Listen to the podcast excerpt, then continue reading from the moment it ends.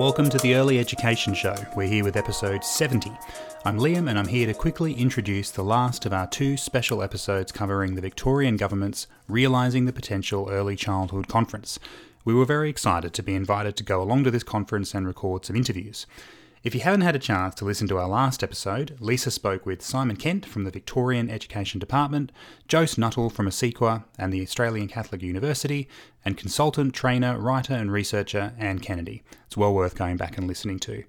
This week, we're bringing you interviews with Andrew Hume, the CEO of Gowrie Victoria, Anthony Semann, presenter, researcher, and head of professional learning organisation Semann and Slattery, and then a joint interview with Charlene Smith from the Mitchell Institute, consultant and the president of ECA Victoria branch, Catharine Hydon, and the author of the Lifting Our Game report, Professor Deb Brennan. We hope you enjoy part two of our special coverage of the Realising the Potential conference.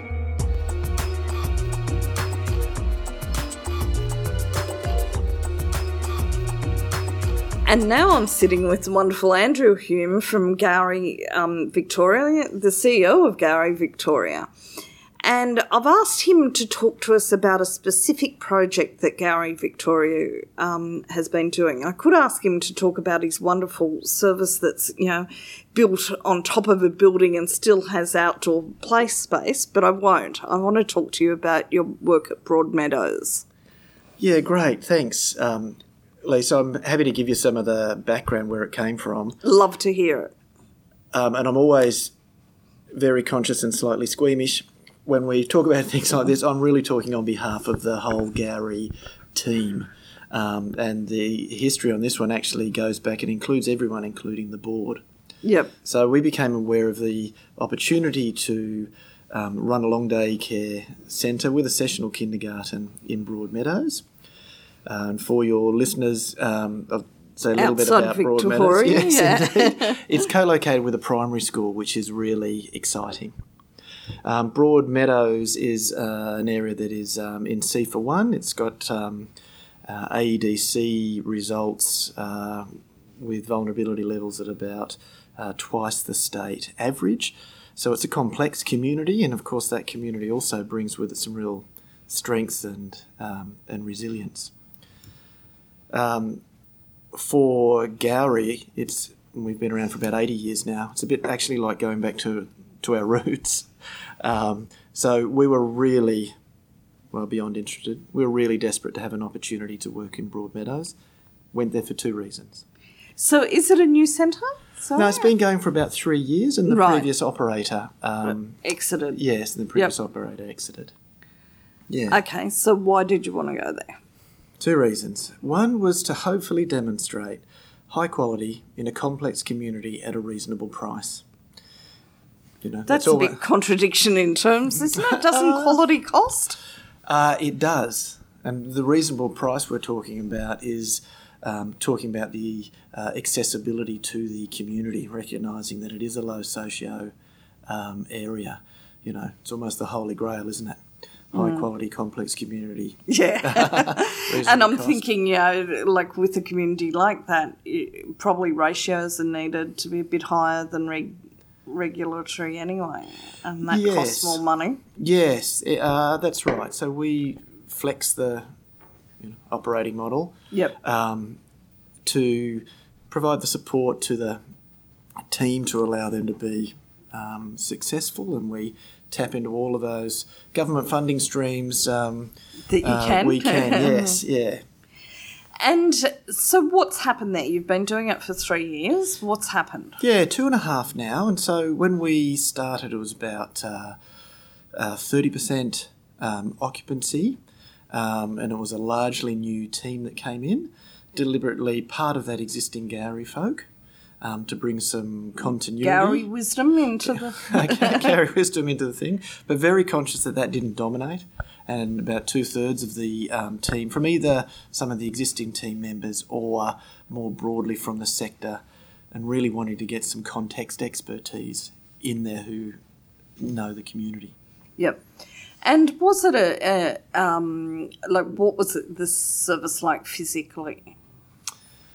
Well, it was because it's taking over from someone else. Physically, the bones of the service uh, are really good. The design's terrific. It's got a um, an outdoor learning space um, that doesn't segregate um, age groups. It's only three years old. Uh, one of its best design features is actually the um, kitchen area. Um, is there when you immediately walk in before children and families can actually go to rooms? Because there is, if there's one thing that unites all people, it is actually food. And so some of the work we've done, we have a fabulous cook there, Carol. Hello, Carol, if you're listening, um, who is actually early childhood trained. So that's also deliberate. She's part of the curriculum, Right. working with the children Cool. and families around nutrition. I wonder how many other services have early childhood trained cooks. That's I'm a- not sure. Yeah, maybe got- quite an innovative one there. We got lucky.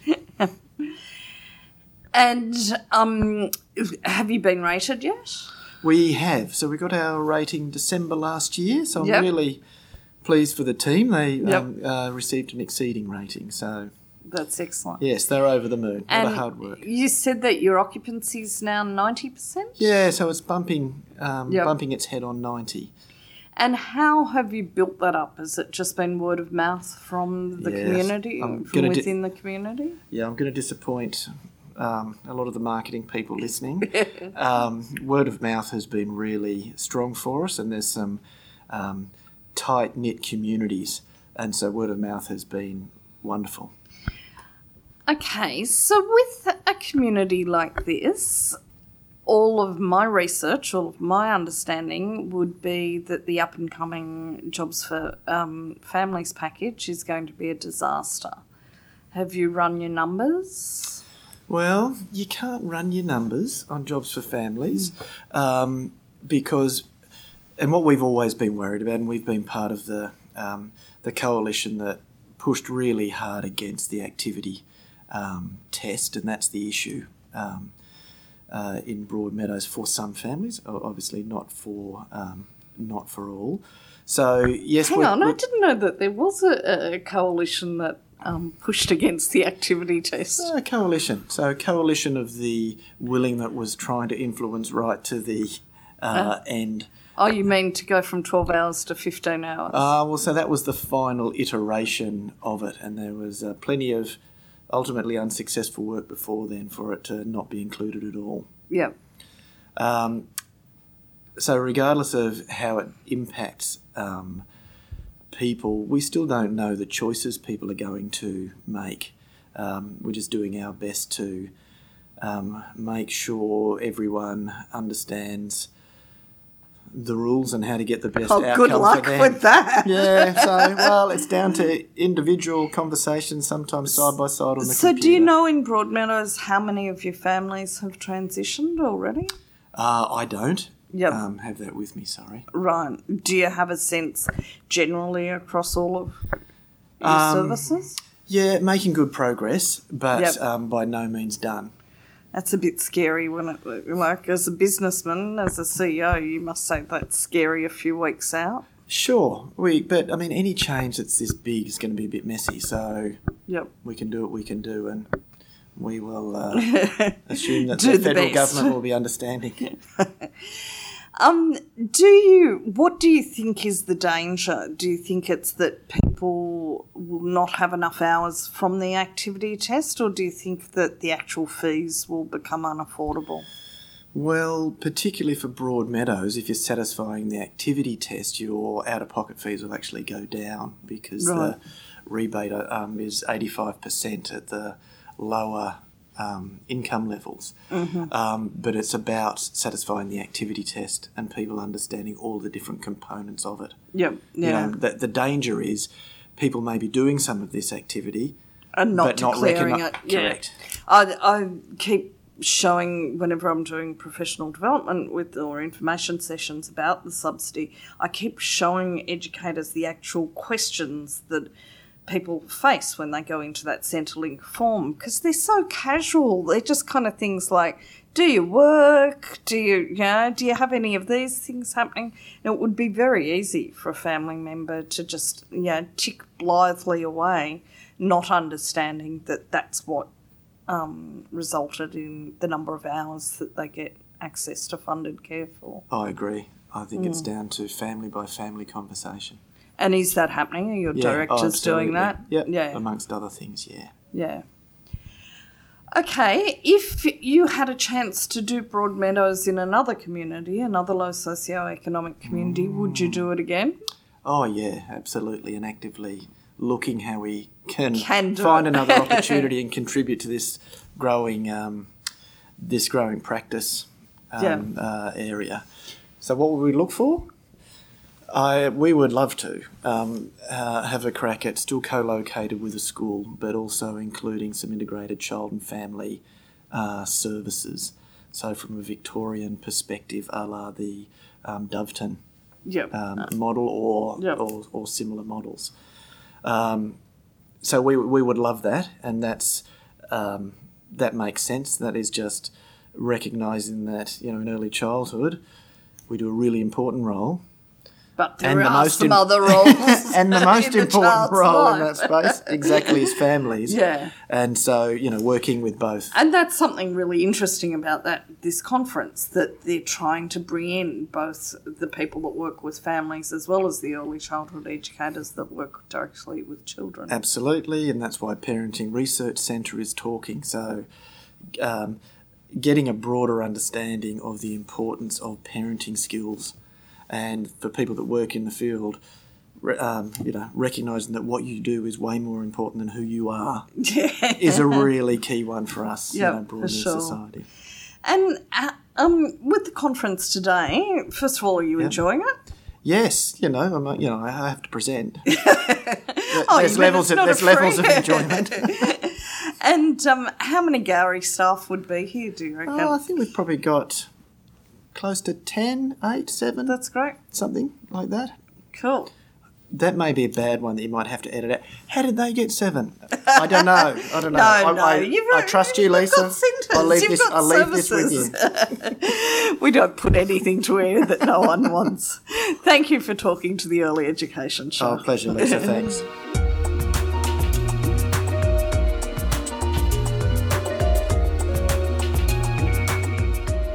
And here we are with someone I can't believe that this is actually his first time on the podcast. I think it's because we always thought he was way too busy and important to talk to us. But welcome, Anthony Semann. Hey, Lisa. How, How are you? I'm really good. How are you going? You enjoying the day? yes, it's mind blowing, isn't it? I, mean, I think it's been really interesting. The diverse perspectives are really interesting. Um, there's a lot, lot to take in, which is good. Which is really good. Yeah, it It's been really great talking to people working with children throughout the day, Yep. and yeah, I've And, loved it. and have you found that the people you've been talking to are a bit overwhelmed, or are Um, they? look, I think again, I think they're asking really important questions, like what does this mean in practice? Yep. You know, and I, I often think that the power of something like this is only realized when you go back to work and you start to think about translating it into your work with children. You know, there's a lot of stats on the screens, there's a lot of research, um, and this is the stuff that underpins our work. The translation is what really interests me, so I'd be interested in that ongoing conversation. That's something that you just spoke about a lot in your session then Yeah. about how you can actually work with colleagues to improve quality in your service. Yeah. So tell me, you as an individual, you know, how do you get people to change? How do you get people to start working towards quality? How do you yeah. do that? you know the, the stories of leadership usually start with where is the leader at but i don't think that's where a good leader starts i think you start where your people are at which is hard hey because you've got a center of 16 adults you're starting at 16 different places ultimately trying to get them to a place. And that's a real challenge for organizational leaders. So how do you do that? Well in my paper today i spoke about the power of relationships and collaboration and understanding the other in, in, in this process. So, you know, I, at the cost of sounding airy fairy, I think there's a lot That's more- okay, we hear a lot of that on the podcast. but the you know, that idea of investing time talking to people, Yep. not talking at people, like don't throw research at them as a leader. I mean, that's a quick way of getting your staff to look at their watches, trying to escape a staff meeting, but rather to help staff cultivate their thinking, and that's hard. You were talking specifically in the sector about you know, if someone's you know using colouring books or wants to use colouring books with children. Tell us a bit about that. Okay, number one, I think it's critical to understand your own visceral reaction when you see a colouring in book. And remind yourself that you probably had one when you were a child and you're still creative to some degree. And if you weren't, probably just wasn't in your DNA to start with. Okay, number one. Does it mean we agree to the colouring in book? Absolutely not. You don't have to agree to anything. But if I want to make an institutionalized change, rather than instructing that person to burn the colouring in book, I want to look at their intent and, and, and to kind of suspend my judgment as best I can and to inquire as to why the colouring in book, what was your thinking behind it? Can I take you out for a cup of tea and I can share my thinking and you can share your thinking, but until then, enjoy it.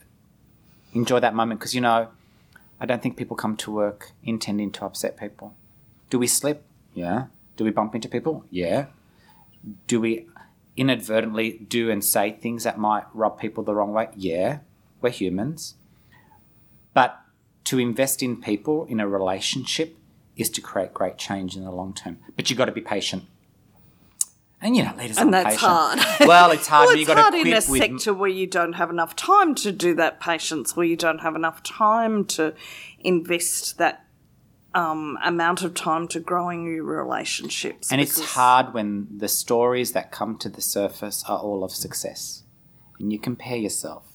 Yep. And you sit there like a miserable failure as you hear about the amazing work that happens out there without the story of failure, just how great it is and we've done well. And there going, God, what's happening in my place? So it kind of it's, it jolts you into action. But what we don't often hear is, but it took me four years to get there. And so we have to learn to be patient. The challenge is, while you're being patient, there are children still involved. There's assessment and rating, there's reflection, there are people watching. And, you know, I, I, I don't think a centre that is on the road to improvement means a leader who has failed. So, Anthony, thinking about, you know, like you see leaders all around Australia, you travel, you know, probably more than anyone in this sector and meet with more service leaders. What, if you had to talk about the qualities that invariably makes you know that someone will be a great leader in early education care, what are those qualities? um, that would make you a great leader. I would say worked to the edge of your competence, not to the edge of your incompetence. Like know what you're good at, Yep. but then know what you're not good at. Okay, so um, swim in celebrating who you are, but also know that I've got work to do. Number one, um, understand what you know is your truth and no one else's truth, and don't be a know-it-all. Because we can kind of be really know-it-alls, Oh, really? you know. So, Really? And They I, don't- no one on the early education shows like that. And rarely have I seen a leader who says, I don't know what I'm talking about. yeah. You know, and sometimes you have to say to your team, I'm, I, I don't know what I, I don't know where I'm leading us. I just know there's something that awaits us. Yep. I think it's a leader who is absolutely committed to work alongside people, not on mm-hmm. top of them. Yep. It's hard work. Like, it's a lot of hard work controlling people, you know, and people who don't want to be controlled. What about the role like i've i've examined you know from afar the leadership of two people um, closely. One of them would be you and one of them would be leanne gibbs. Um, i've watched you build your teams. I've watched you fail at some things and succeed at others. And the thing that i'd say that both of you do is inspire people. Do you think inspiration is really I think it's worked for me, but if you're not charismatic and you can't inspire, doesn't mean you're not doing good work. See, it was Right. um, the Dalai Lama who said, I am their leader, I will follow them. And often we see charismatic inspire we, we, we link charisma to inspiration I and it- think and there's a difference. there There is. So there you is. So I I, think you can inspire people without, without being, being charismatic. and that's what I think I'm trying to get at is Yeah. untangle those because when I do work with people and they say, "Oh, you know, I'm I don't talk in a particular way. I can't get the crowd to dance. I mustn't be inspiring. And I look at them and I think, but you've had a huge impact here. Yeah. Your, your humbleness Yep. is impactful. Your silence when you need to be silent is so inspiring. So I think inspiration is something like, you know, what does inspiration do? I think it gives people hope. Yeah, It- it's and I hope think for it- leadership. I think it also makes people want to show up and give their best. Yeah. And if you can do that to people in this sector where, you know, wages aren't an incentive, working conditions aren't an incentive, but that hope to give your best, both to children and to the other people you work with, that's really important. Absolutely. And, and the thing I would caution leaders don't whinge all the time. because, you know, who wants to work for a leader who, when beset by problems, broadcasts it around the place? You know, that doesn't mean you don't share your challenges, but I've worked with some really whingy people, and I think you're not, there's no island of hope here. Do you think the sector is more whingy than other sectors? I don't know. I don't know, because I've lived and grown in this sector for like okay. 40 Yep. years or something. I don't can't, I just I go onto Facebook occasionally and just go, oh my god, why would anyone want to work here? Because so often it is a story of hardship. it's hard, too hard. Yep. And it is No? hard. It is hard. I in some circumstances I get it. But if that's the narrative, if, if that's the if that's the headliner, who'd want to join that club? like I would not want to. I would For want to work for a leader who says, "God, it sucks, but we can do it." Like it's the second part. Yeah. This is really difficult, but we'll get through it. We're not there yet, but I think we have the resources to put into it to help us get there. That was horrible, but I'm surrounded with people I care for. Like, it's the second part. It's the counterfoil to a narrative of sadness and destruction and helplessness. And I think we have to live and dream and work with hope as a sector. So maybe that's where the inspiration comes from is giving people something to want to get up and come to work for, For every the morning. And I'm not always sure that the research does that. I'm not really sure that sometimes what we think will galvanize people towards change will actually, Actually get them it. there. Yeah, I remember Jane Caro always says data never changed anyone. There's only two things that change people, and this was from her having an advertising background. And she said one is hope, and the other is fear. Yeah. So I think you've got to create in your service the environment of hope that what we are doing will matter and what we are doing can change to be better. You know, I live by Or the this. fear that you'll fail but, but, I, but I live by this, this slogan in my life change through inspiration, not change through fear. So, example, which might be helpful to your listeners. Assessment and rating is coming up. Two narratives you can spin. My God, it's horrible. We better get exceeding. The centre down the road has exceeding. If we don't get exceeding, we'll get in trouble. Our numbers are low. This is going to save our lives. Fear, fear, fear. Yeah. Okay? The other narrative. You know, there's some really good things that we do. And there's room for improvement. Assessment and rating is around the corner. Just do the best you can be. Do, do the best you can do. Be the best you can be. And do that every day. And let that day be the day where we have a guest who celebrates alongside us what we do well and who might highlight to us, you know, some areas for improvement. But I believe in you and I hope you believe in yourself and let's enjoy the day. Two that- different yeah, narratives. and that would be such a better narrative for the other staff to work under if they got that one. Absolutely. Yeah. Absolutely. But we have a history here in this world of galvanizing change by making people scared. Yeah. And you know, it's worked often well as a behavior management strategy, but it doesn't work in the long term when it comes to working with people. People, You know, the other thing I'd sure. add, Lisa, if we've got time, is Yep. what, what, what allows great leaders, what, enables great leaders is constantly look at yourself. Like, ask yourself, would I lead me? Would I follow me? Yep, for sure. And there are days where I look and I go, no, he's wacky. Oh, look, the, the black bags under your eyes I- aren't that I know. bad, Anthony. But you know, but I, I, I would like Yeah. to walk away every day and go, I did good for the people around Right. me. Not the people I'm leading, but the people around me, because I, I see them as colleagues. I had a staff member who texted me last night. She was so tired. She said, I love my job. I love when someone says, I love my job. She didn't say, I love Yeah. you. Yeah. She said, I love my job. Yeah. And, I, and my response to her was, and I love mine too. And she goes, yes, it's infectious. and see, that to me is great leadership. Yeah. Is, is galvanize people to be the best they can be. Yep. Because you want them every day. And you know, I say to people, this little quote I heard once on the radio: "I didn't wake up this morning to be average." so don't wake up. If you're going to be average, stay in bed. Yeah. Stay in bed because it's not good for you. Yeah. Can I just ask one other thing? Because there's very few people in the sector. uh, Maybe that's not fair. There's a limited number of people in the sector that are very clear about their politics, Yep. what they believe in politically, and what they're fighting for. You often express that as choose a lane and stick to it. Yeah. How important do you believe that um, having a political understanding of early education and care is, of having a political understanding of disadvantage, of social justice? Yeah. If you fight for everything, you fight for nothing.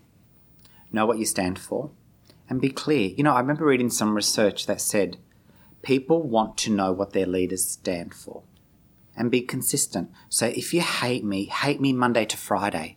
Don't like me Monday, hate me Tuesday. Flip your politic on a Wednesday and then accommodate another politic on a Thursday. And then by Friday, we're all confused about who you are as a person. You know, I my politics have changed over time, but they've evolved. They become stronger as I feel more comfortable in who I am. They've become stronger as I've been less desperate for work, and I get that's a, a, a really lovely place to be. But I, you know, someone approached me at the end of just this presentation and said, "The thing I love about you is you're very clear about what you believe in, and it connects with people's real experiences." And I am consistent, I hope, in my politics because a leader needs to stand for something, and hopefully, what they stand for aligns to what the organisation stands for, and then it attracts people who are buying into something collectively. But, you know, everything worth fighting for unsettles your life. Okay, thank you very much, Anthony, for taking this time to talk to us and um, have a good rest of the conference. Thanks, Lisa. Great seeing you here.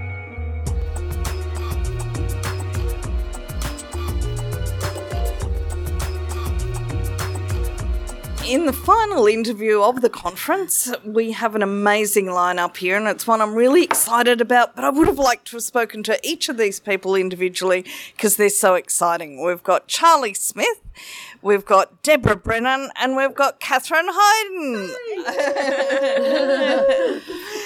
Now, I just sat through your session and I want to know why they always put the session about how to act at the end of a conference. Why do they do that? We should have it at the beginning, and then we have the content in the middle, and then there'll be like a section at the end, a bit of a sandwich approach. Why don't we do that? I don't think, know. I think it's so. I think it's so that we end on a high note, Yeah. and we're all ready to march to the barricades. In fact, I think that's where everybody is now. They left. Oh. They were out in the hall very quickly, so I expect they're on No their way to going Parliament. home. They're all going to write their letters to their MPs and to to call their um call their federal members and make sure that the the story is getting out there. I think today also, um, I think we were a bit on notice right at the beginning that this was going to be a bit of an opportunity for thinking about action. So probably today, unlike some other opportunities for professional learning, maybe set us up with a bit of a tone of that right at the beginning. And so ending on a note where we are all thinking about action moving forward is probably a good Yeah. thing, thinking about the way we started. I think, I think it seemed to me, anyway, a, a pretty engaged audience.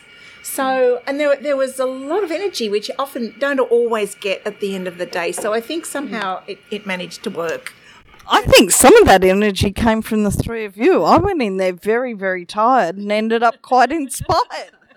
Well, I think we're all just kind of ready to call each other to action and to say enough's enough. Um, with the recent stuff in the budget and the seeming backtrack from the national quality agenda going on, I think there's been a real kind of wake up call for all of us to say, hey, wait, all the things we've achieved, are they in jeopardy now?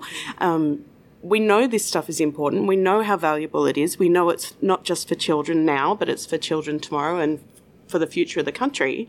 And let's do what we can to make sure we keep what we've achieved and keep building towards a world leading service, a world leading system. Yeah. Yeah, and I think um, just speaking about that session, which was facilitated by Jane Hunt, Jane had given us this terrific um, um, framework for thinking about advocacy, and it distinguished between agitators, so those of us, uh, or you know, being out there with the banner and the placard and the walkout, um, innovators, the people coming up with solutions and ideas for change, and orchestrators, the people who are kind of managing managing the movement. And it was really terrific way of, I think, of thinking about. And am I right in thinking that all three of you put yourself in the agitators category?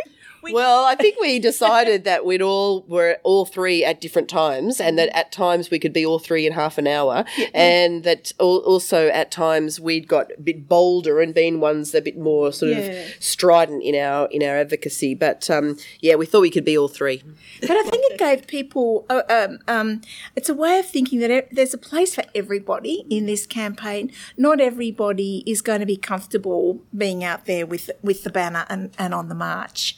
Um, not everybody will have opportunities to develop policy, but everyone is everyone here at the conference has a connection with with early childhood and a role and and a family and friends and work colleagues. And so that was kind of the message is that there's there's a place for everybody but everybody needs to step up and find their place And I know, I know for me, I've never been a practitioner in early childhood education and care.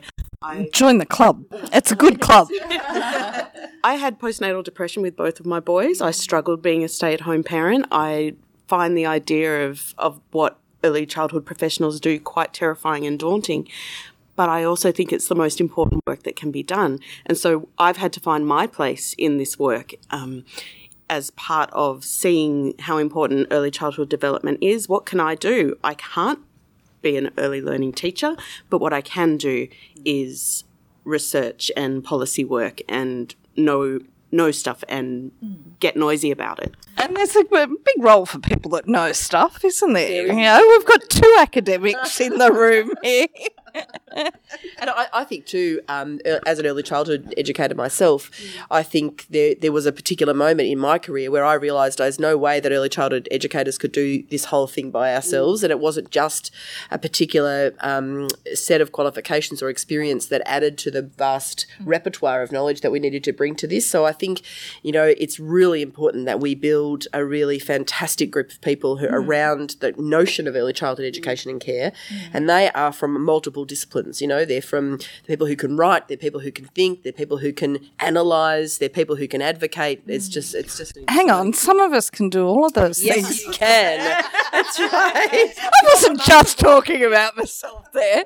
I think all of you can do all of those things. Multi multi talented. And I, I think the other thing that uh, that I, you know be good to for us to sort of put on the table is it's not that we're letting governments off the hook either. I just I think sometimes we've got to be really careful that we don't in a in a um, be an advocate of change conversation. And I don't think we did that today. We didn't say it was just all your responsibility. I think it's about a collaboration, a bit of a partnership, and we've got to take that conversation to say there's actually some significant responsibility there by governments to mm. act mm. on our behalf, and us stepping up to this is actually calling governments to account in their work and having a bit of a bigger conversation around that. Yeah, that's that's certainly the way I see it, and I think there was a really interesting theme throughout the day about this idea of a system and system change. That, um, and it's it started off with um, with the key- keynote Sharon Lynn Kagan, uh, who I thought gave a fantastic talk where she distinguished between the the beautiful flowers in the garden, the individual services, and the soil that makes them thrive. The sort of the infrastructure level, the funding, the financing, the the regulation. It's time to fertilise it a bit, isn't it? And I and I really loved that. I, I hadn't come across the, um, that image of hers before, and I thought about it um, all day long. And I think it's it's another one that says there's a place for everybody in in advocacy, but and in policy and in delivery. And if if any of these parts aren't um, aren't if you could, this is mixing my metaphors, but well, did no, it. It's okay. she did, yeah. she had years and You know, yeah, that's, right. You got to you got to nourish them. You got to nourish all the bits. You got to fertilize them. So every every bit is important. And I think I think there's a new thinking in early childhood now, which is much more systemic. It's not simply about my service or my L- LGA or even my state. I know, Or my I playgroup. Yeah. or my playgroup, or my kindergarten, or my whatever. It's all of us. Yeah, yeah. And Every child is a beautiful flower and a unique, beautiful Mm. flower with their own petals and their own all of the stuff that's in a flower. But You've really taken it on board, but I just keep thinking of the entropy stage. stop it. Um, but systems need to be mechanical. They need to be sensible and they need to work together and they need to have synergies and things working strategically and, and planning together properly. So the mixed meta- metaphor of the natural and the mechanical, I actually think is really powerful and true because one of the things that you mentioned, Kath, about how we we need to stop saying that we're passionate about the work because that lets government off the hook or um, service providers off the hook for paying properly. Um, of course, an individual connection with a child can be led by your passion and your, your commitment, but a whole system can't rely on that. The whole system needs to rely on the data and the infrastructure and the governance and the funding and all of those things working together. One of the things I'd just like to ask each of you is at the Early Education Show, we know we have a lot of committed activists and advocates who listen to us, apparently, uh, including half of the Victorian Department of Education, so that's good. But we also have people who look at um, people like you guys and like us and say, I could never do what you do. What is it that the person who is uh, uh, an untested advocate, the person that doesn't think they've got advocacy skills, what can they do to make sure that everyone understands the importance of early education and care? Well, I I think it's that it's being able to understand what all these big ideas look like in your own context. To say, you know, we've heard from people to all the way through today talking about big concepts around the outcomes for children.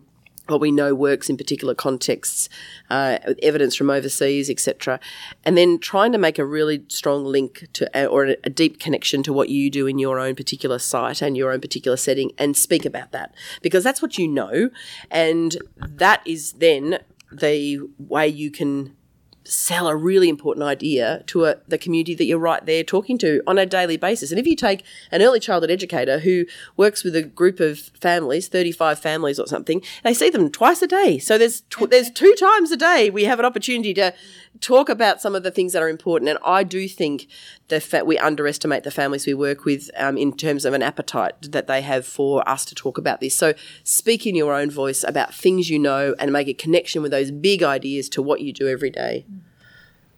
I think that's a fantastic message, and and I think we we, we talked about small p. I we didn't use this term, but sort of small p politics and big p politics. So the the sort of advocacy you, you do in your own context, day to day, with families, um, with colleagues, and so on, but also opportunities to engage with the political process and elections. Catharine, you mentioned elections coming up, and I think wouldn't it be fantastic to think that every single member of parliament would be invited to their to, to multiple uh, morning teas and breakfast meetings in the, in their electorate in the lead up to the uh, next federal election, uh, and be besieged by parents and educators saying, "We really need you to fund our services adequately, and to uh, to make sure that the And to get rid of the activity test. uh, well, and to have a yeah, absolutely. The, I think the activity test issue will explode um, from July onwards. So there's really great opportunities for all sorts of political engagement. I think that that families and um, and services and educators can c- consider.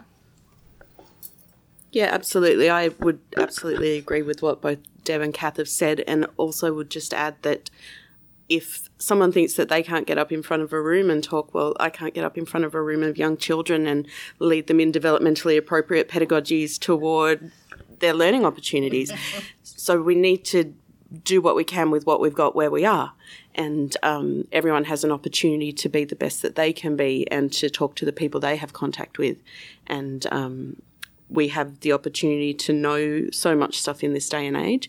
It can be daunting, and it's great to have um, information out there like the early education show, like Deb's report, that takes that complex stuff and makes it something ev- that everyone can access. And yeah, be informed, speak in your own voice.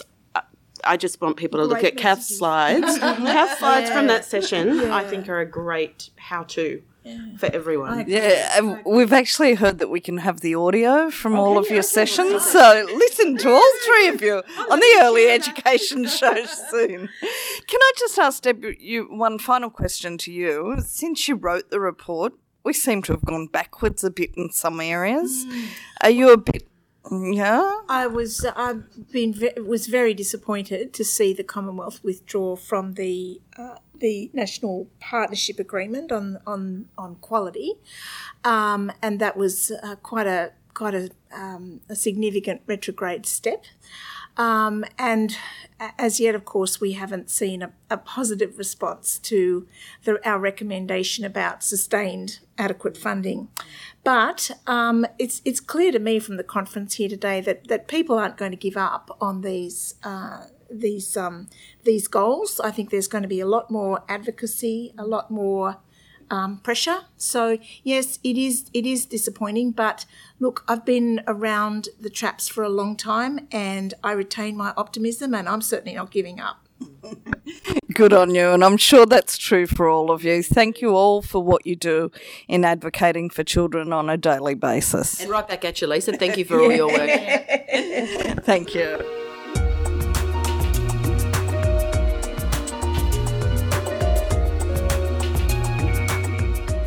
So that's it for this week. Thanks to Andrew, Anthony, Charlene, Catharine, and Deb for taking the time on a packed day to speak with Lisa. Speaking of conferences, I'd like to remind everyone about two other upcoming events that we've uh, somehow wrangled invitations to. In July, all three of us will be at the 14th Social Justice and Early Childhood Conference, recording our first ever live episode, Technical Gods Willing. The conference is on Saturday, 28th of July.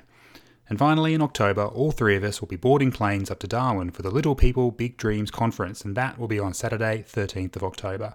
If you're attending either of those events, come up and say hi. Until next week, goodbye.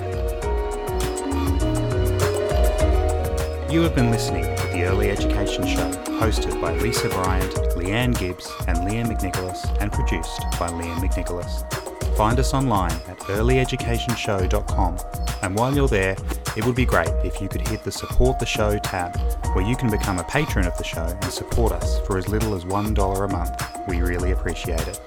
Get in touch with us at earlyedushow at gmail.com or on Facebook and Twitter with the username earlyedushow. If you're enjoying the show, please leave us a rating and review on the Apple Podcast Store. This really helps other people find the show. See you next time.